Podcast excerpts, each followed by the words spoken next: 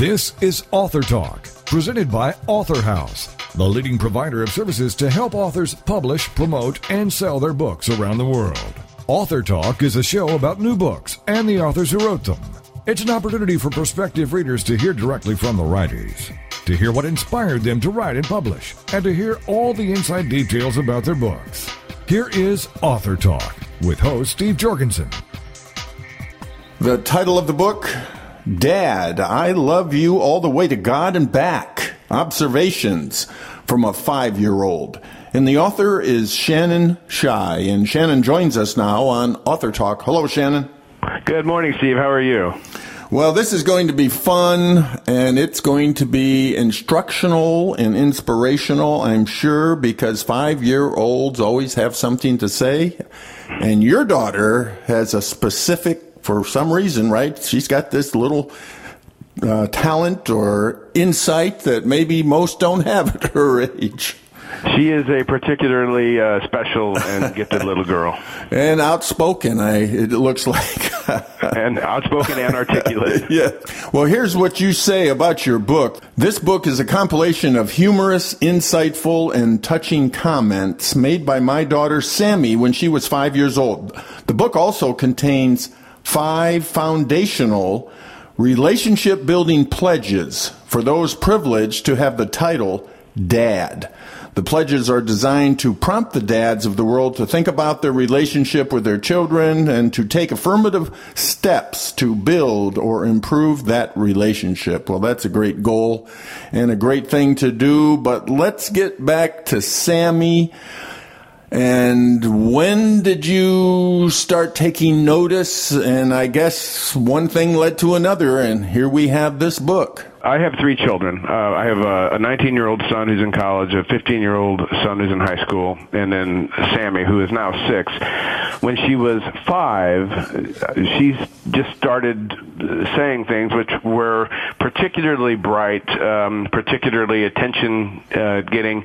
And after the first uh, Sammyism, if you will. Uh, she said it to me. I started writing them down, and they just kept coming, um, and they just seemed spontaneous and natural. They weren't contrived, and uh, so I started posting these little Sammyisms on Facebook, and several of my Facebook friends started commenting, you know, you really ought to compile these things into a book. And part of that comment was related to the fact that I had already authored a book, and so they were just trying to encourage me to to put something down in writing again, I, I suppose.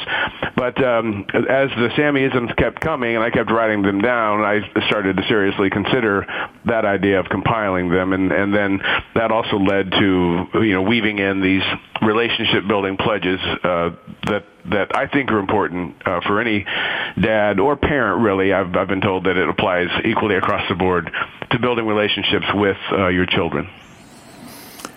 Well, you were facing a particularly, uh, I guess, tough time in your marriage. Uh, Sammy kind of uh, woke both of you up.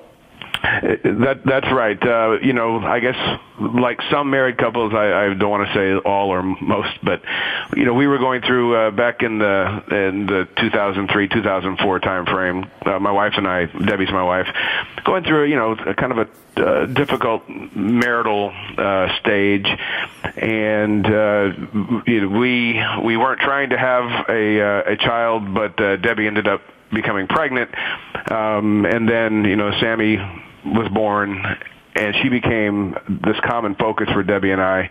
And that common focus, uh, in addition to sort of a renewed common focus with our, our two sons, uh, basically and this is not a, an overstatement or dramatic statement, but it, it, it really saved our marriage. And our marriage became much, much stronger and continues to get stronger um, as we speak today. And so for us, for me, looking at Sammy, it was um, a gift from God. She was a gift from God. And uh, she really uh, she really is a special little girl. She's she's cute. She got striking blue eyes, and and she has a personality uh, to match. And she's constantly sort of in everybody's life. Everyone adores her. Our our, our neighbors um, the the boys' teammates, parents, everybody just uh, holds Sammy in high regard, and she engages with them um, in, in every aspect.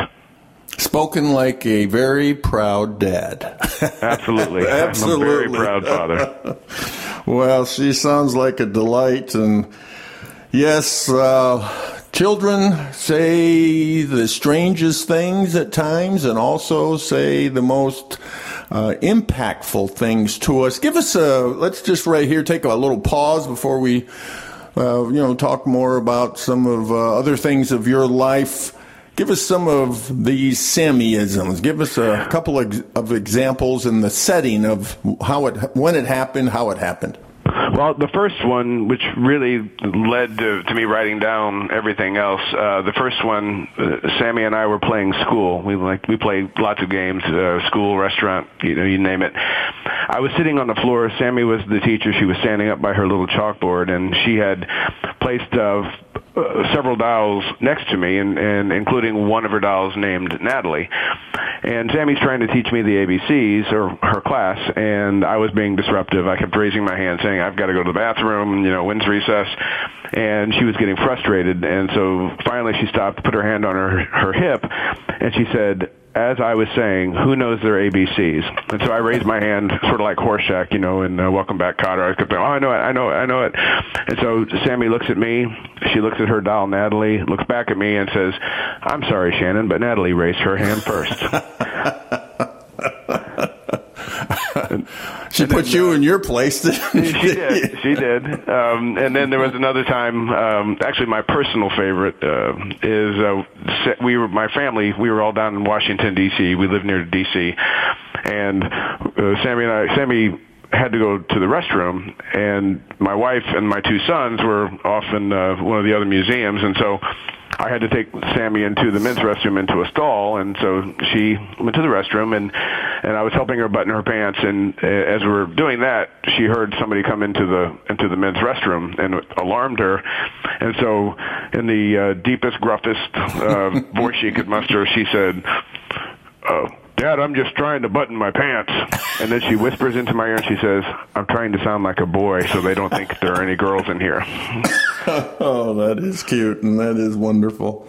Yeah. So, but she uh, she continues, you know, well, she continues to this day to uh, to make us laugh. Um, um, and, and and actually, there was a lot of touching little comments in there that that really reminded me um, of of the priorities that one should have in life, you know, relative to children, and and that that really just boils down to just spending time, you know, holding them, telling them you love them, and working on those, you know, those relationship skills, which again led to why I wove in the the five relationship building pledges in the book.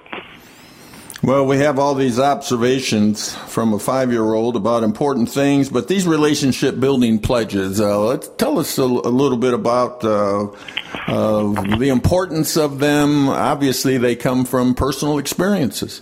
Correct. Uh, as I said, I, I have I have three children, and I'm not a psychologist. I'm not an expert. I'm, you know, uh, and I'm not really in a position to tell anybody else in the whole world about how they should act or be or how to be a good dad.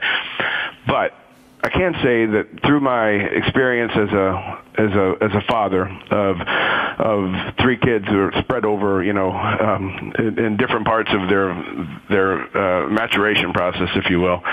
Uh, as a as a coach of youth sports teams, as a, a national administrator of a, a youth sports program, uh, having worked with you know uh, in the in the whole Boy Scout arena I, I do believe that there are certain things that one can do uh, to build a, a solid relationship with uh, your child.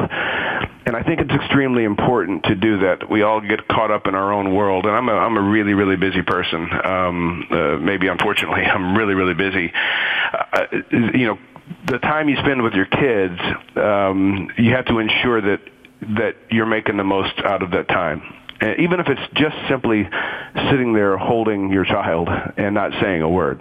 Uh, the as I've experienced, the the more you invest in that relationship from a from a young age, uh, the more your children, as they grow older, will trust you, will confide in you, will seek your, you know, your help through their difficult times.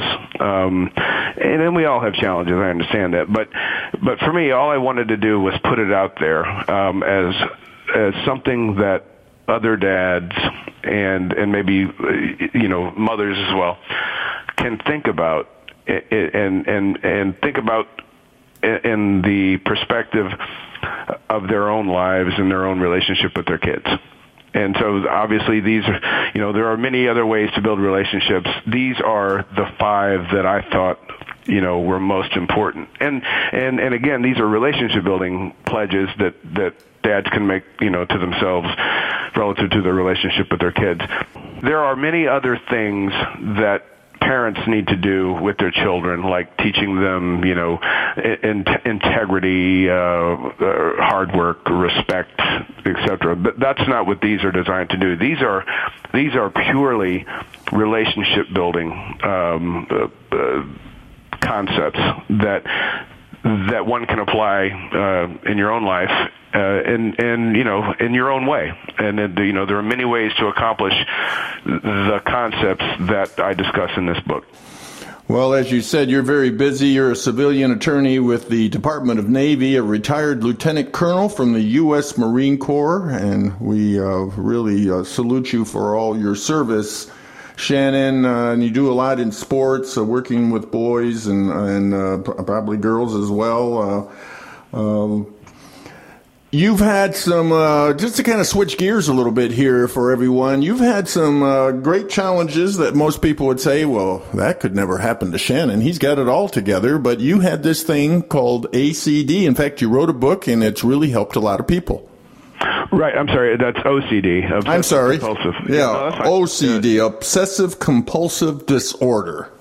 Right. Uh, back in the 90s, when I was a major on active duty with the Marines, um, I was diagnosed with a, a, a severe case of obsessive compulsive disorder. And really, it started getting bad uh, right about the time my first son was born. And for like the next five years, I tried to hide it, but it basically spiraled me uh, to a grinding um, halt. And I didn't want to leave my house. I didn't want to talk to anybody. Uh, I didn't want to seek help for it because I didn't know what the Marine Corps would do with me if they found out there was something, you know, mentally wrong with me. But finally, I, I I got to a point where I knew that I needed to seek help, so I I saw a psychiatrist, and then uh, through that process, I went on medication, and I started behavioral therapy with a psychologist. Uh, within a relatively quick period of time, maybe a year and a half or so, I developed my own behavioral strategy of where I finally got on top of the OCD and then got to a point where it, it didn't affect me it, it, anymore. And so I was able to get off medication. I stopped seeing doctors. Uh, after that, I put you know that OCD on the shelf. I, I didn't want to have any part of it. I didn't want anyone to associate OCD with me. Uh, and then finally, right around 2006 or so, uh, a woman confided in me that she had OCD and she was having difficulty dealing with it. And I told her, well, there's something that you don't know about me. And I told her my story, and she wrote me back a few months later and said, you've changed my life. You really do need to tell your story. So that led to me writing my first book, um, uh, called It'll Be Okay, how I kept OCD from uh, ruining my life. Uh, from that process, uh, lots of other doors uh, opened. Um, the book has been very well received. Uh, one woman wrote that it was like God answered a prayer for her. Uh, and even most recently, I, I was told by a woman that my book saved another woman's life. Um, so I'm I'm now heavily involved with the International OCD Foundation. Uh, they've I'm on their board of directors and on their speakers bureau. Uh, and I, f- for me, OCD is such a debilitating disorder. And my goal in writing the book was that you know if it helps one person, then then I would consider a success. And I'm just grateful, gratified. Um, and rewarded really that the book has turned out to help other people. Well, congratulations on that as well. And so, everyone, uh, this man goes from one extreme to the other here and has some uh, great insight and uh, great stories to tell from a five year old to this incredible, miraculous uh, recovery. I mean, it's uh, it's fantastic to see when people overcome the probably to some uh, un- unsurmountable odds. So, let's talk about how to get your book, the one called. Dad, I love you all the way to God and back. Observations from a five year old. Tell us how to get your book about your little daughter, Sammy. Steve, the uh, the book is available um, at authorhouse.com, and it's also available on Amazon.com and BarnesandNoble.com. Uh, and I, I just I put that out there for everybody. You can compare uh, prices and shipping and all of that, uh, but it's available at those three uh, three places. And his book about overcoming OCD, it's titled "It'll Be Okay: How I Kept." obsessive compulsive disorder from ruining my life. And the author is Shannon Shy. Shannon, thanks for being with us on Author Talk. Thank you very much, Steve. Uh, have a have a wonderful holiday season. You're listening to Author Talk. We'll be back right after these messages. Hey, moms, juggle your hats with our mom of many hats, Angie Mazzillo. Friday afternoons at 5 Eastern, 4 Central on the Mom to Mom Network. Moms are always juggling their hats. And sometimes it's easy for moms to forget their value when life calls for switching from role to role. But the ability to juggle so many hats is priceless. She is never just a mom. She's a decision maker, coordinator, creative genius, counselor, a friend, an authority, and a leader in her household. On Mom of Many Hats Radio, we'll be talking about the hats that you as a mom juggle. We'll acknowledge your importance and support in helping you and all moms to not just defend your value, but to believe in your value. For more on the show and Angie, check out her website, azmamamanyhats.com. She is a strong woman. She is powerful. She is wonderful. And she is valuable. Mom of Many Hats with Angie Mazzillo. Friday afternoons at 5 Eastern, 4 Central on the Mom to Mom Network. Girlfriended is on TogiNet. Thursdays at 10 a.m. Eastern, 11 a.m. Central, with your hosts Patty Wyatt and Lisa Jernigan. This show is your chance to share, learn, laugh, and connect with other women. The Girlfriended Principle was born out of loss. Lisa had recently had her mother pass away from cancer, and my mom um, was murdered. A man just walking into a room and started a 23 second shooting spree. I think one of the things we both realized going through those tragedies that you can be extremely okay and be extremely sad. Check out girlfriended.com and then be a part of Girlfriended, the radio show. Thursdays at 10 a.m. Eastern, 11 a.m. Central. You know, your boyfriend or, or your husband or whatever, they don't totally understand that emotional side to a woman like another woman does. And I think that's so important just to have mm-hmm. somebody that you go, she gets me. Check out the website, girlfriended.com. Don't miss Girlfriended with Patty Wyatt and Lisa Jernigan. Thursdays at 10 a.m. Eastern, 11 a.m. Central on TogiNet.com. Welcome back to Author Talk, brought to you by Author House, helping authors publish, promote, and sell their books around the world. The title of the book How Winning the Lottery Changed My Life Windfall, a Blessing or a Curse?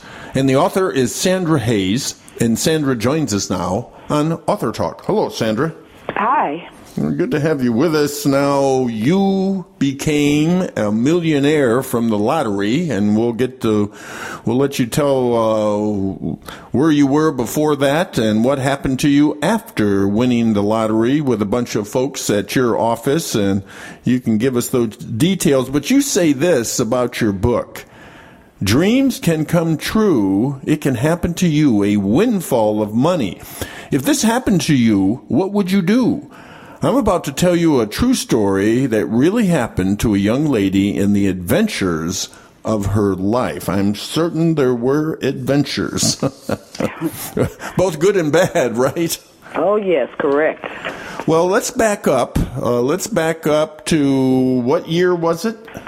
2006. 2006. And before this big day, tell us what you were doing and how your life was going. Well, actually, I was a, um, I'll call myself a case manager or a social worker working for um, the state of Missouri Child Support Enforcement. And part of my job was the collection of child support.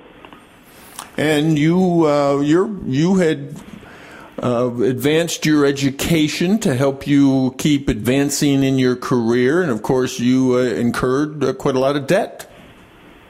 Yes, I actually I um, had a, a bachelor's in psychology, and I also have two um, degrees and um, two masters. I'm sorry, two masters. Uh, one in human resource management, and the second one in educational technology. And so, therefore, you know, it was my goal to basically leave the state of Missouri um, employment and, and, and go and advance myself, you know, based on my education in other areas. So, at this time in your life, you write about your situation that you were going to have to take another job, and here you are a single mom. You're going to have to take another job to pay your school loans. Correct. And the problem was that um, I believe in year 2005, I was diagnosed with lupus, um, discoid lupus, which, you know, once I received this diagnosis, it's like, you know, wow, you know, I became ill, you know, more ill, and I realized I was an American with a disability, and I needed special treatment, etc. And I knew that I was not going to be able to work a second job, you know, maintaining that I stayed with the state of Missouri. I would have needed a second job in order to pay back my student loan. And um, at that particular time, to me, it was impossible. And I wrote about it in my book. You know, I just briefly, the book is a synopsis of my life. So basically, in the book, I stated you know, I made lemonade from lemons, meaning, you know, I'm, I'm a strong-willed person, and I was going to do what it took. So if it if it took a second job, I would have done that. Period. Pay back my debt.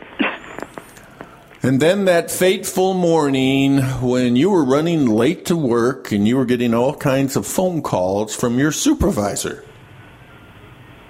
Well, in actuality, uh, what happened is the fact that I heard through the grapevine that, you know, when the lottery was up, people in my office would play. And I was wondering why have not, you know, I've been asked to play the lottery. And I'm like, you know, I'm the type of person, I'm like I stated in my book, I'm a type of in your face tell it like it is, you know, shoot straight from the hip type person. And so when I found out that they are playing the lottery and nobody has asked me, of course I went to the person that normally goes around asking everybody, and I just, you know, really asked him how come you've never asked me to play. And so he's like, oh, you know, I'm sorry, it's nothing personal. You sit in the back, and honestly, I forget that you're back there. And I'm like, okay, well, the next time you guys play the lottery, would you please ask me? And he's like, oh, sure, there's no problem. And he did. Um, he came, I believe it was on a Tuesday, and he asked me to play.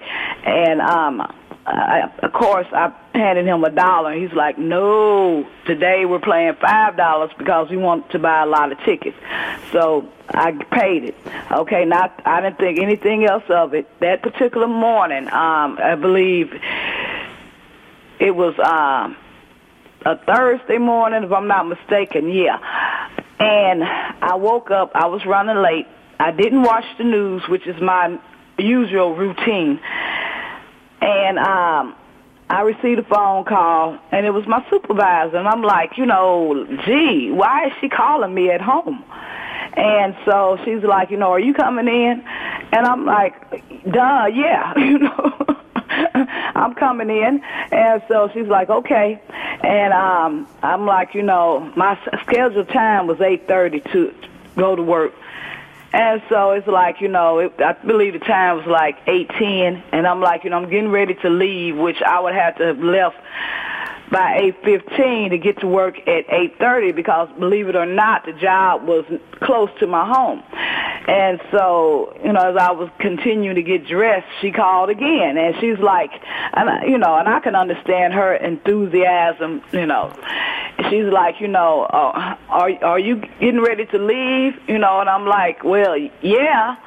And so she's like, um, you know, it's like she couldn't wait to tell break the news to me. She's like, have you looked at the news? Blah blah blah. And I'm like, no you know, because I'm, I really, I had an attitude because why are you calling my house? you know, that was my attitude, you know, you're a state employee, you're not supposed to call my house.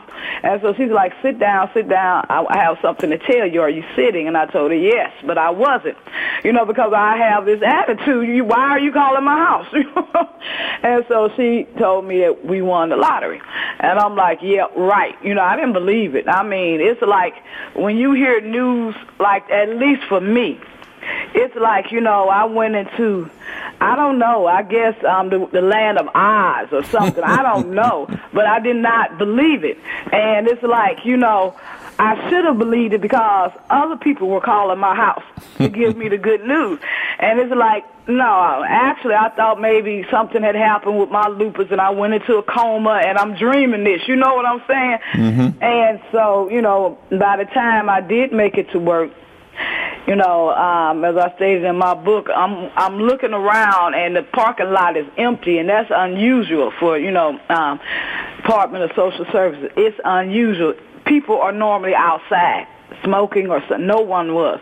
And so when I walked into the building, you know, no one was in the hallway, and as I enter, you know, approached my door to which my office was, or rather department, people ran out and they grabbed me. And i'm like well, what the heck? I, you know i'm like you know are, are these the doctors and the nurses trying to wake me up? You know did something happen to me? You know? And so like i said from that point um when i met um went into my office manager's office and i saw the look on his face i knew that you know this was not a dream that this indeed something had had happened for me because he was also one who played the lottery as well, you know.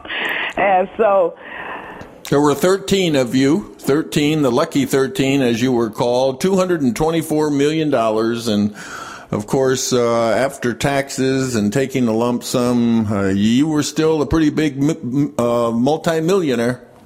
Well, I, I was a millionaire. Let's just put it that way. Um, to me, multi-millionaire is anything over ten million. You understand? Two digits. When you down to one, you know that's a blessing. So yes, I, I was blessed. Now, your title of your book says a blessing or a curse. So tell us why you wrote it this way.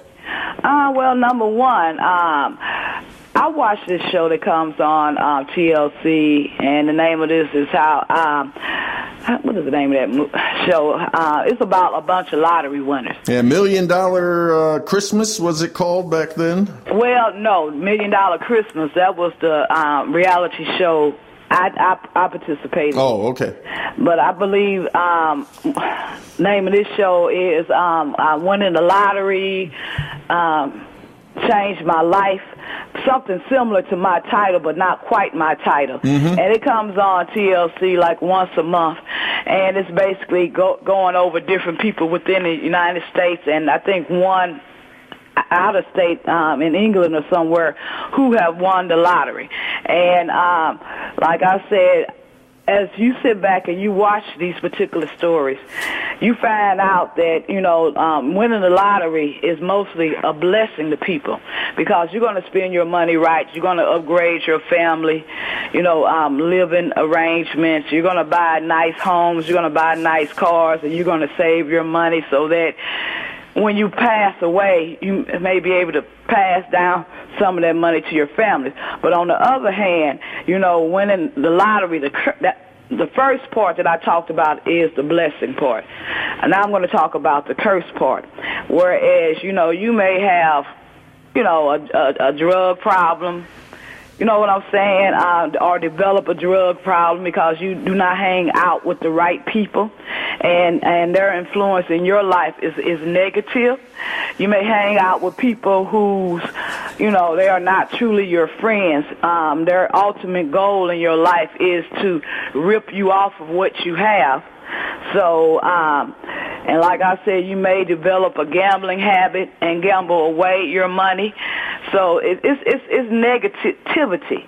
You know, um, I've I've heard stories of of people being murdered, you know, because they have money, and um, you know, and then you always have people you know, because you've won money, they automatically assume that you are their their automatic, you know, ATM machine, and they can come and borrow money from you and not repay you or or cheat you, and you know, um, get loans from you, you know, what you call interest-free loans, and you know, where there's no penalty for late payment, and you know, you're taking a loss you know, when you withdraw this money from your bank account, you're losing on interest. And if you do not have, you know, um, the heart to tell people no, just say no, you can get, you know, uh, suckered and and and you know from out of your money. And so those are things that you know I, I've looked at. Some of some of it, not not you know the drug part or anything, is what I've actually experienced you know, in my life, you know, uh, people, you know, who, who feel like, you know, okay, well, I'm related to you or whatever, so I feel that I'm entitled to, you know, some of what you have, and if you don't split it up with them, then you know your name becomes mud. You know what I'm saying? And these are some of the experiences that I've, I've I've gone through in my life. You were convinced to be a part of a show back in December 2007 that aired Million Dollar Christmas. You weren't happy with it. Oh no, no. I mean, you know, with along when you, you know, have a windfall of money, you'll be surprised of the people that will appear in your life you know, who wants to, you know, um, in a sense, make a big deal out of out of your fortune, and and you know, in the long run, you know, maybe they can get something from it too. You know what I'm saying? And so when the opportunity was presented before me um, to do a, you know, uh, reality show, uh, a special, of course, you know, I, I jumped for the opportunity because that's my personality type. I'm, I'm an adventurous person, and I like, you know, new ideas. And so, um, you know, the way um, it was pitched to us you know, um, that this is going to be a story, a heartwarming, heartfelt story regarding, you know, our first Christmas as millionaires. Of course, you know, I, I, I like that idea, and I was like, hey, I'm I'm I'm in it, you know, and so out of the 13 people, only four of us agreed to be part of, of the reality show, and so. Uh, and this is the main point I'm trying to get across to the, um, you know, to my readers, is the fact that you know reality shows they are reality, but it's not what you think it is.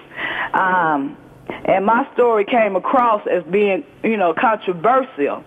And when it became controversial, I had to be placed, you know, in a position of defending myself and my family. So that's what I did. So your sisters were portrayed as jealous people in this show. Oh my God, yeah. oh yeah, and uh, they, you know, I think they deserve an Academy Award because um, they had a lot of people mad at me because they actually believed the show that I was this selfish person who, in a in a sense, abandoned, you know, uh, turned my back on my family, and I did not share any of my wealth with them. You know, and you know, I, I was mad at them. Uh, you have to, you know, rem- remember the um, reality show was filmed in 2006, but it did not come on TV until, you know, 2007. So, you know, for a whole year we were like, you know, in, in a sense, you know, um, closer than normal, okay? And uh and so in 2007 when the reality show aired, it's like, what? You said this about me, you said that, and you know that this is not true?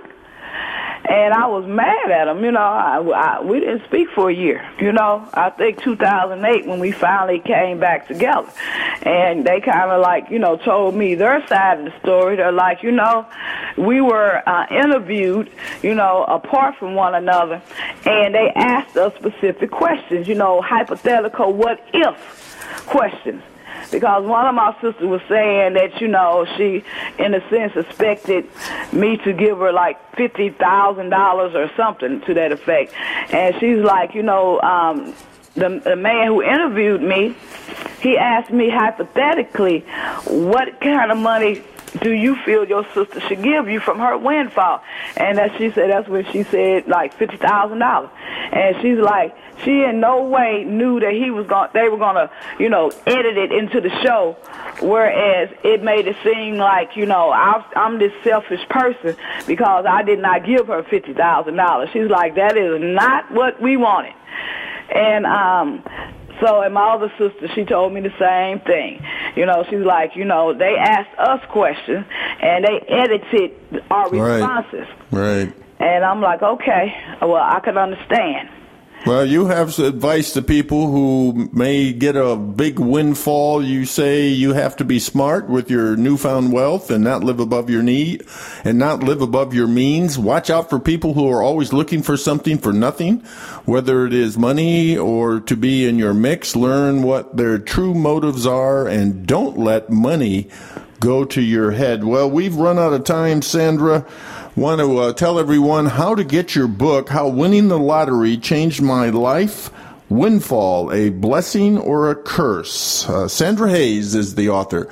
Tell us how to get your book, Sandra. Well, right now I'm selling the book um, personally, but uh, it's available on ebook. Um, it's going to be uh, made available through um, my Facebook page, which I'm currently at this particular point are establishing it. Um, it should be sold within um, bookstores, you know, in your local area, um, and then um, you can uh, contact uh, AuthorHouse.com. Um, uh, for my book. Well, thank you for being with us, Sandra, on Author Talk. Thank you. You're listening to Author Talk. We'll be back right after these messages. Whether you're four and a half or 100, you can retrain your brain. Learning RX, the radio show, is on TogiNet.com Thursday mornings at 8 a.m. Central Time with Martin Kruger. Learning RX programs are quick, they're efficient, they're life changing, and they're permanent. Unlike tutoring, cognitive skills training or brain training targets the root issue causing learning struggles. Time and money spent on chronic tutoring is a clear signal of cognitive skill deficiency. That's where Learning RX comes in. Call today 903 617 6899. 903 617 6899. Then join us for the show here every Thursday morning at 8 a.m. and take advantage of the power it holds to improve your life. There are so many brain training issues that Learning RX can help you with. It's not a product, it's an experience. So join us for Learning RX, the radio show with Martin Kruger. Thursday mornings at 8 a.m. Central on TogiNet.com. Is there more living for you to do? Yes. Start living inspired. Be here for Living Inspired with Tricia Goyer Thursday afternoons at 4, 3 p.m. Central on TogiNet.com. Tricia will dig deep into topics that matter most to women, inspiring women to make a change in their own lives and to make a difference in the world, and maybe even deep within their own hearts. Tricia is a wife, mom, speaker, family expert, and author of 24 books. For more information on Tricia and Living Inspired, go to her website, TriciaGoyer.com. That's T R I C I A G O Y E R.com. Tricia's vision is to be the voice of hope and possibility for women of all ages. Her intention is to serve ordinary women by encouraging extraordinary things with God's help. Tricia expresses real life, real hope for real women. Is there more living for you to do? Yes. Start living inspired. Living inspired with Tricia Goyer.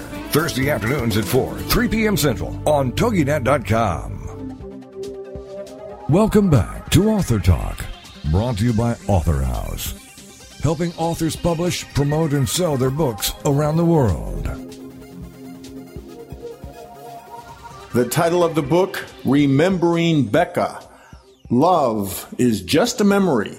And the author is Alexander Rosenfeld, and Alex joins us now on Author Talk. Hello, Alex. Hi. Well, good to have you with us. We're going to uh, find out how Alex ticks, aren't we, with this? what makes Alex do the things he does when it comes to love. We're gonna really you're you're gonna just expose yourself, Alex. Yeah, that's all right. I mean, It's all right. was the book. so it's all there in the book. And Alex is uh, 19 years young. yeah, I actually turned 20 tomorrow. Oh well, happy birthday! Happy birthday! Great, fantastic. I think I can remember when I was 20. Uh, I don't know if I can. Re- Anyway, it's great to be young and it's great to be in love at any age and it's great to talk about it. So that's what we're going to do. Let me read a couple things you've written about your book, Alex. You say this, remembering Becca is a journey to find love that ultimately sees the narrator engaged in a journey of self-discovery. With the help of his conscience, Alex battles within himself as well as within his real life to find love and discover who he truly is. And I guess when we're looking for love, we really are uh, seeking to find out more about ourselves, aren't we? Yeah, I mean, that was where the book all started because the the real life experience that I came out of was an experience in which I had the battle within myself more so than with other people or with the real world because it really to me was all mindset and was just about figuring things out. And so I wanted to bring that perspective to the book. So the book is a lot about uh, your own self discovery, but it's fictional.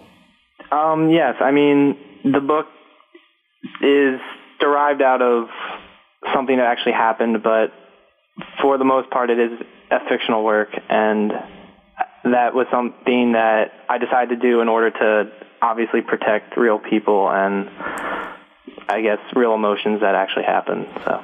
Now, the book is in a diary format, told from the male perspective with narrative aid from a, as you put it, quirky and relentless conscience. Yeah. Why did you decide to do it this way? Um, well, it just seemed like the natural thing to do because you have all these thoughts, but then you have the thoughts beneath the thoughts, and everyone talks about a conscience, but how much does it really um, kind of regulate what you do and ultimately who you are? And in the book, the conscience is always speaking to the narrator, but the narrator never speaks back, and that was a choice I made because I wanted to kind of show that this conscience is who the character really is.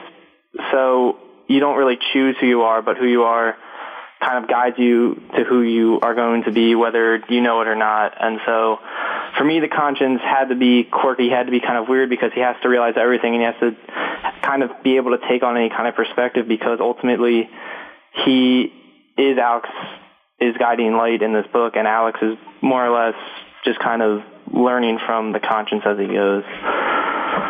Well, at 20 years young, you are quite a philosopher already. You have a, Yeah. quite a uh, interesting thought pattern, and it sounds like some uh, some good values that you're trying to build upon. Yeah, I'm, I'm trying. I mean, I uh, I didn't really start writing it thinking I was going to put too much philosophy in it, but it just kind of happened naturally, I guess, because a lot of the ideas in the book really took on a philosophical concept, and so I kind of had to tackle that in order to get my full point across. And yeah, Well, you make this admission. Becca was or is a real girl who broke your heart. Yeah, um, I will be honest. At the very beginning, this book actually started as a short story that I wrote for high school, and um, the whole point of why I wrote it was because I just wanted to kind of get my feelings out there, and I thought if I did that, I'd get over her. And the short story got me a hundred, but I didn't um, quite get over her, so I was like, well, what other emotions am I feeling? Because I just figured if I get them all out there, I will get over her. And so in writing the book, I can actually say that I am over her now, and the book helped me do that, and it also helped me write a pretty good story. So uh, book did a lot of good things for me, I guess. So it kind of expanded uh, from the loss of Becca. Alex, love was all he ever wanted. And as you put it, he just never thought he'd find the elusive one. Now, who's the elusive one? Um, that's kind of a concept that's tackled in the book. Um, it's more of an idea than a specific person, and I don't really want to give too much away. Sure. But um, it's just basically the idea that for those who believe that there is one true love out there, the book kind of addresses well, if there is, then what? Who would she be? Um, how would you find her? And in a rational world, can there actually be just one person that you love or that you're meant to be with? So. Well, he meets her and then he loses her. Yeah, he does. Um, I the guess that's book- why he's remembering her. Yeah, I mean, the beginning of the book is um, a younger experience with her, and it's really the only time she's fully present in the book because then the rest of the book is really about him without her, but still dealing with his feelings for her. And so I think that's really interesting because a lot of the time with love stories, the girl and the guy are both constantly present in the story, but here you just really see the guy and how he's reacting to all these emotions, and the girl, while she's there and his mind, isn't physically there, and it creates kind of this odd dynamic where it's almost hard to understand why he's still caught up on her, but from the beginning of the story when she's present, that's supposed to be the background and kind of give you the feeling as to why he just can't quite get this particular girl off of his mind. So Alex is trying to formulate his own theory as to how people are meant to find the love of their life and how does family and friends help him do that? Um, well, it's kind of just taking the whole there's other people in your life, they influence you. They're the people who they're there for you when times get tough. They're the people that um kind of teach you the things that you might be too stubborn to learn on your own or see on your own. And so really without other perspectives besides his own, I don't think any person could really grow in the way they're supposed to. So while this book is very intimate and really based in Alex's mind, there had to be other people influencing him. Otherwise, it just it wouldn't be natural, and the book really wouldn't have a lot of validity in my mind. So the book aggressively, as you state, attacks the questions of what it means to be human and the importance of love in that life.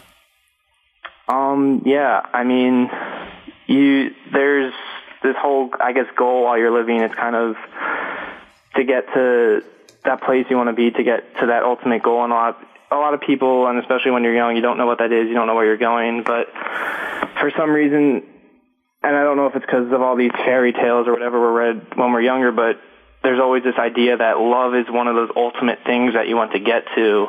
And so if it truly is, and you see tons of people getting married, and I know that the marriage rate is dropping in the U.S., but this, I mean, most people my age still have that ideal they want to get married, and so you would think that in some respect, finding love would have to be tied to finding happiness in life because it's just such a respected thing and such a widely um, desired uh, aspect of life that people want.